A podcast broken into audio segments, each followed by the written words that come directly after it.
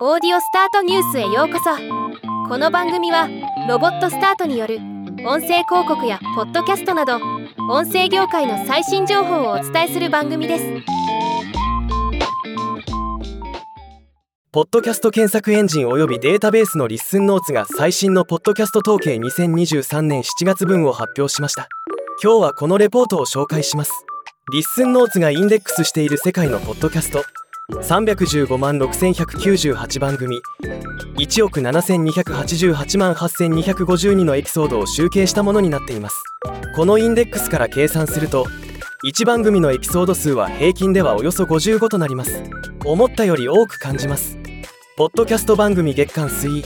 2023年7月に9735の新しいポッドキャストが開始されました。前月と比較して29%減少しています。また2023年を通じて最も新番組が少なかった月となっています。ポッドキャスト番組年間推移。年間で見ると新番組のピークは2020年の100万番組で2021年に73万番組2022年に23万番組と加工しています。2023年は7月時点で12万番組とこのペースでいけば2022年と同じような水準となりそうです。新番組が減っていると言っても毎月1万ぐらいは増えるわけなのでとんでもないペースであることは間違いありません。ポッドキャストエピソード年間推移。番組数ではなくエピソード数で見ると2023年は7月時点でおよそ2700万エピソードが配信されています。終了したポッドキャスト番組年間推移。今年終了してしまったと考えられるポッドキャストはおよそ1500番組もあるそうです。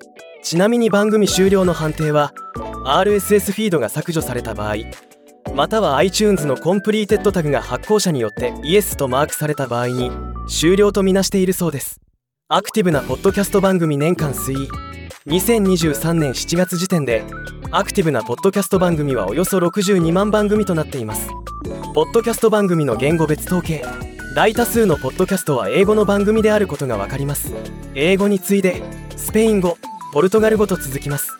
日本語は8位にランクインしていますが米国から見ればその差は大きいと言わざるを得ない状況です。ポッドキャスト番組の地域別統計。地域別では予想通り米国が圧倒的なトップ。次いでブラジルインドネシアと続きます。日本は9位でしたが日本の人口や IT 普及率を考えると伸びる余地はもっとあると思うのでここは頑張っていきたいところですね。ポッドキャスト番組のジャンル別統計。番組をジャンル別で見ると上位は社会文化教育アートビジネスと続きました。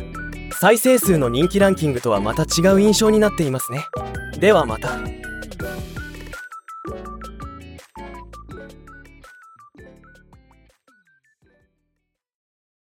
今回のニュースは以上です。もっと詳しい情報を知りたい場合「オーディオスタートニュース」で検索してみてください。ではまたお会いしましょう。